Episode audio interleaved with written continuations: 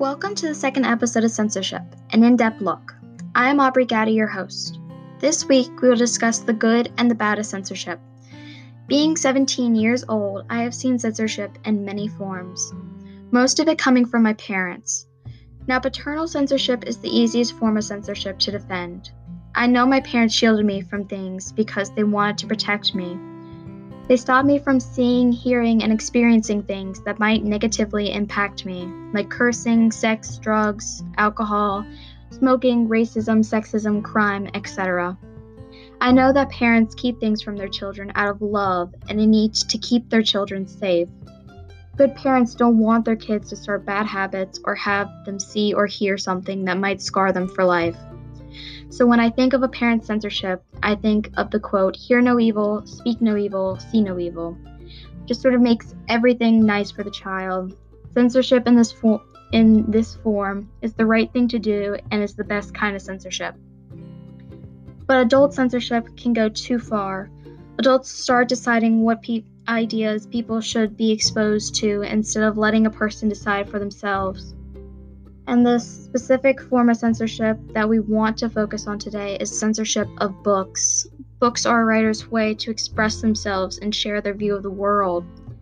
But since everyone sees things differently, books can be taken wrong or not follow the current social standards. So, censorship can be harmful by banning books simply because it goes against what it is determined acceptable. And what is judged to be appropriate can change over time.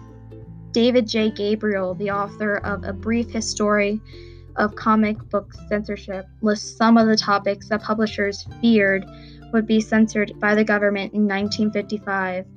They were profanity, obscenity, vulgarity, and nudity, excessive bloodshed, gory or gruesome crimes, depravity, lust, sadism, and masochism. The words crime, terror, terror and horror, sympathetic criminals, unrealistically drawn females, untrustworthy government officials, humorously portrayed divorces, pleasant criminals, and above all, evil triumphs over good. The, this list shows how the government at all times was limiting what the public could see in books. But again, not all censorship is bad, especially if it is just age censorship. Writers should be allowed to speak their minds and have an opinion but their views don't always have to be put in place where young people can read them. Books should have age recommendations on them to limit young people reading about unsuitable things. I'm not saying ban them completely, but books that preach hate might be not might not be the best thing for a 5-year-old to read. It just gets complicated in deciding what topics should be restricted who gets to make those decisions and what age should a person have access to these books. Certainly, the issue of censorship can't be solved in one ep- in one podcast. Everyone has a different opinion of censorship, and almost everyone has read or seen a book that was banned or is banned. Books have ha- have been banned for the craziest of reasons, and some books that needed to be banned weren't. At one point, Snow White was banned in certain areas because officials thought the book described a, sin- a, single woman living in sin with seven men.